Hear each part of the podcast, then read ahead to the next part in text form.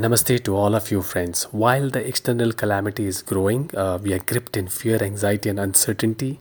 Millions of business affected. We don't know how the future is going to unfold. It is also necessary for all of us to deal with our fear and anxiety. Why?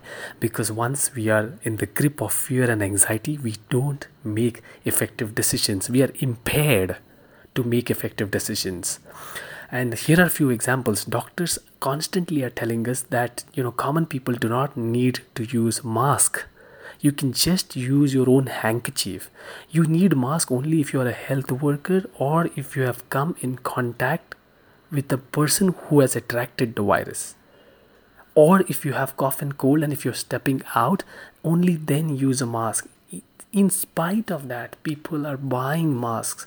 And now we have a shortage for people who require it doctors are telling people that do not go and go to the hospital and test yourself for coronavirus if you have common cold because we do not have enough kits for testing and we will deprive people who actually need these tests. But why is this happening? Is because there's a panic wave. There's fear inside all of us and therefore we are not able to respond effectively when we are gripped in fear.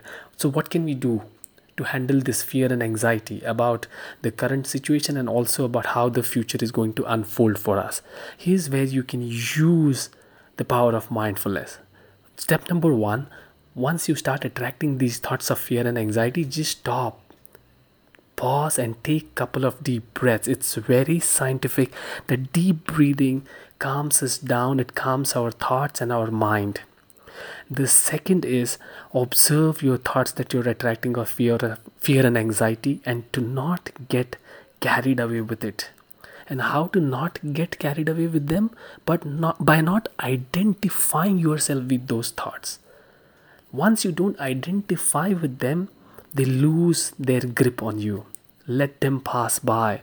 You can actually say, I am not my thoughts, or I am attracting fearful thoughts this little disassociation will also help you to recover from going deeper into fear and anxiety. And the third step could be that I am okay right now.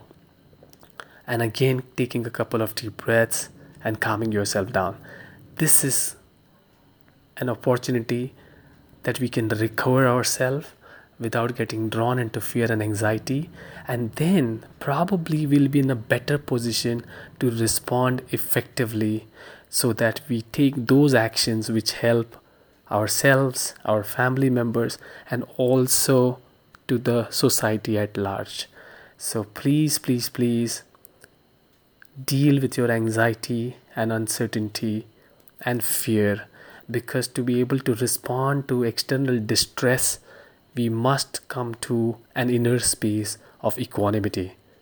Thank you very much. Namaste.